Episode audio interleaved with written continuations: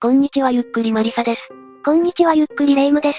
本日はとある公園で発見された乳児の遺体にまつわるおぞましい事件、就活女子大生乳児殺害遺棄事件について解説したい。就活、女子大生、乳児、いろいろと連想はされるけどどんな事件だったの？ことの始まりは、2019年11月7日午前、東京港区のイタリア公園で遊んでいた保育園児が土の中から遺体の一部が出ているのを見つける。そしてそれが生まれて間もない乳児のものだと判明し、警察は捜査を始めたんだ。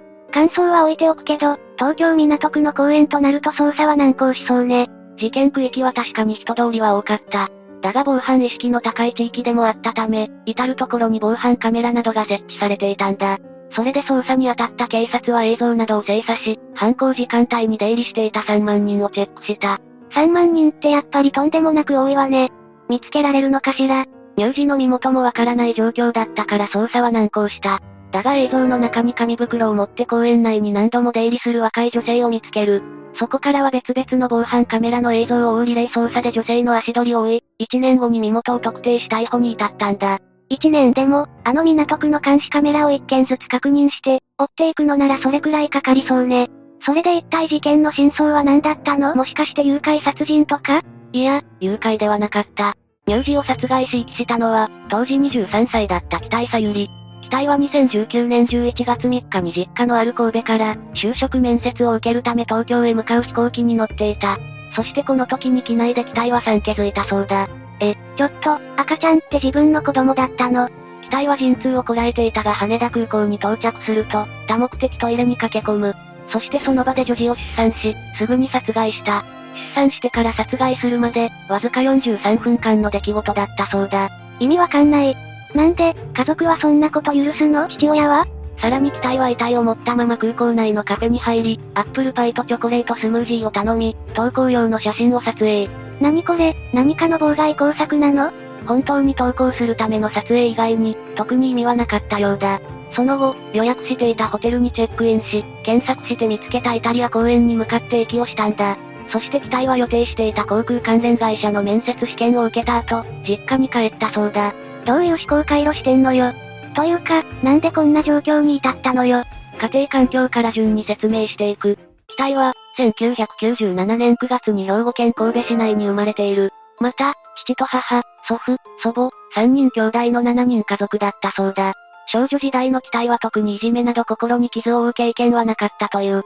ただ社交的で友達も多いタイプであった一方で、クラスの中心にいるような目立つ存在ではない。明るいグループの子みたいな感じなのかしら。派手な交際があるかと思ったんだけど、そういうのもなさそうね。また、高校時代はバレー部に所属していたらしいが、運動方面の実績は特にない、本当に普通の学生だった。高校を卒業後の期待は、兵庫県芦屋市内にある芦屋大学に進学した。芦屋って半沢直樹に出てきたお金持ちの町よね。もしかして実家が神戸の期待もお金持ちだったの？確かに芦屋大学は関西でも金持ちが通うイメージのある大学だ。だが期待の実家については、神戸市内の高級住宅街というわけではない。むしろごく普通の一般家庭で、家は神戸市の中心部からは離れ、周囲が田んぼに囲まれているそうだ。そんな期待が入学した理由は単に受験の結果だそうだ。うーん、いまいち話が見えてこないけど期待は本当に普通の人だったの。デリケートな話だが1点挙げるなら、期待は境界知能で IQ が低く、勉強についていけなかったり、親によく叱責されていたという。これは後の裁判で両親や弁護士によって挙げられた事実だ。た、確かにそれ難しい話だけど、同じ IQ でも犯罪を犯さない人が大半じゃないの。ああ、これ単体では別に問題はない。問題なのはここからの期待本人の動きだ。大学時代の期待は、服装が派手になるなどしたが大学には真面目に登校していた。だが一方で期待は風俗でアルバイトをしていたらしい。かなり稼ぎのいい方で多い時は月30万円を稼いでいたそうだ。もしかして、大学の学費とかお金持ちの友達に付き合うために無理したとか？期待がそうまでしてお金を稼がないとならなかった理由は、アイドルグループの追っかけをするためだったという。あとちなみに言っておくと期待の通う大学は私学としては普通の学費だ。加えて両親はしっかり金を出していたため、苦学生というわけではない。完全に自分の浪費のためか。また一方で期待は自分の夢である客室乗務員のためにお金をつぎ込んでいたようだ。特に金がかかったのは整形手術だと言われている。鼻の整形手術に54万3100円、二重まぶたの整形手術24万8500円を使ったらしい。大金だけど、美人採用があると思ってたのね。でもそれより語学の方が重要なんじゃないの？機体は2018年の2月頃にハワイの大学に2週間のインターシップ留学をしていたそうだ。留学中の機体は、英語の資料作りを経験したらしく、本人的にはかなり充実した時間を過ごせていたいという。整形はともかく、この辺りの費用のためお金が必要だったのね。この辺りの費用については出所ははっきりしないが親が協力したらしい。やっぱり風俗関係で働く必要がないじゃない。学費のために働く子はいると聞くけど、期待は少し違うわ。就活の費用も両親が出しているようだから、稼ぎのほとんどはアイドル追っかけと整形につぎ込んだ可能性がある。当然だが風俗関係の稼ぎについては両親に黙っていた。本当に好き勝手な大学生活だったのね。色々と危ういバランスの上に成り立っていた生活だが、2019年9月13日に状況が変わる。機体が地元兵庫の産婦人科クリニックで診断を受けたところ、妊娠7ヶ月だったことが判明したんだ。当時の機体は、夢だった客室乗務員を目指して就活の真っ最中。多数の航空会社の面接にエントリーし、神戸東京間を頻繁に往復していた中での発覚だった。それゆえに石より妊娠を告げられた際の機体は、老媒はしなかったが決して喜んではいなかったようだ。いや、それより7ヶ月って体型も大きく変わるじゃない。なんで気がつかなかったの？機体は細身でお腹の膨らみが目立たない体質だったという。一応母親が妊娠を疑い、妊娠検査薬を購入して検査させたが、妊娠していないと嘘をついたそうだ。それでも促してくる母親に押される形で受診し、妊娠22週が過ぎて中絶ができないことが伝えられたそうだ。せっかく水を向けてくれたのだから、そこから相談とかしなかったの？母親にわしらを切ったという。理由は風俗について知られたくなかったからだそうだ。先ほど述べた通り、中絶可能期間も過ぎていたため、本人はそのまま黙って就活を続けたんだ。マジで？そんなことやってる場合じゃないわよ。下手すれば命に関わる問題なのに。後に弁護士が語るところによると期待が両親に告白できなかったのは、幼少期より叱咤された経験からだそうだ。加えてこういう場合に冷静に判断ができる人間ではなかったんだ。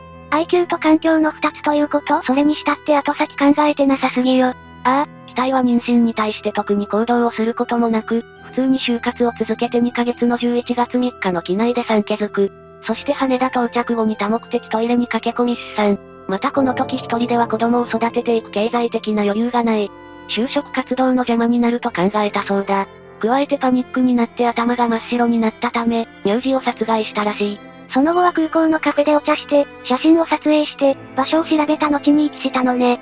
それで予定通り就活の面談を受けたと。ちなみに面談した会社の就活はうまくいかなかったそうだ。ただ事件後も機体は客室乗務員になる夢を諦めきれずに、航空会社の面接を受けるために何度か東京へ上京していたとのことだ。だがそれらの結果は思わしくなく、航空会社への就職はできなかった。そもそも語学のための留学や、整形までしているのにうまくいかないのね。ホールスタッフとか客室乗務員以外は視野に入れていないの？わかっている限りではエントリーシートに問題があったようだ。名前と経歴だけが書かれ、自己 PR と志望動機の欄が空白。ホールスタッフなども航空会社の者は死亡していたようだが、すべて不採用だったという。ということは、ここまでやったのに無職？いや就職浪人だけは避けたかったのか、大学を卒業後は地元で衣料品販売員として働いていたそうだ。そしてそのような生活を送る中で、警察が身元を判明し逮捕に至った。結局逃げられなかったというわけね。でも今回の事件は具体的にどうなるの？被害届なんかは出されてないけど、刑事事件には違いないわよねああ、犯罪として扱われ裁判が行われている。弁護側は前述の知的能力がやや低い IQ74 という境界知能であること。またアドバイスしてくれる人もなく、突発的に犯行に及んだことから上場借用による執行猶予付きの判決を求めた。この時に小学校から勉強についていけなかったことや、エントリーシートの空白などを例に期待の説明をしたそうだ。知能指数は犯罪の免罪符じゃないわよ。けど期待は何か事件について述べたの？殺害の動機については1番がお金の問題、2番が就職活動に対するブランクとか遅れを取ってしまう不安感と供述した。正直に言うのね。でも受け取り方次第では身勝手にも思える言葉よ。裁判長も知能指数や家庭環境よりも動機や犯罪の内容について言及した。強い殺意に基づく必要かつ無ごたらしい犯行身勝手で短絡的な動機などと指摘したんだ。そして2021年9月24日になると、東京地裁にて懲役5年の実刑判決が下った。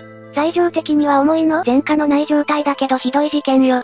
殺人の法定刑は5年以上の懲役だから、執行猶予こそつかなかったが軽い方だ。というか初犯でも殺人は執行猶予がほとんどつかないし、10年以上の懲役となるケースが多い。そうなるととても軽い方の判決なのね。ところでなんだけど、機体は赤ちゃんを可愛いとか実施用とかは考えなかったの？裁判ではお腹を蹴る赤ちゃんを可愛いと考え、名前を考えていたと語っている。また自首については制度自体知らなかったという。やっぱり共感できないわ。さて以上が事件の解説だ。とんでもなく衝撃的な事件ね。凶暴性はないけれど嫌な異質さがあるわ。ネットでは出産から殺人までの速さや、遺体を手放すことなくカフェに入ったことなどに言及されることが多い。パニックを起こした人が、タバコを吸ったりすることもあるが、今回のは少し違うように見えるな。確かにそのあたりは少しゾッとするわね。服役でいい方向に変わるのかしら。わからない。だが服役によって学習したり構成している人もいるのは確かだ。最後になりますが被害に遭われた方に哀悼の意を表します。最後までご視聴ありがとうございました。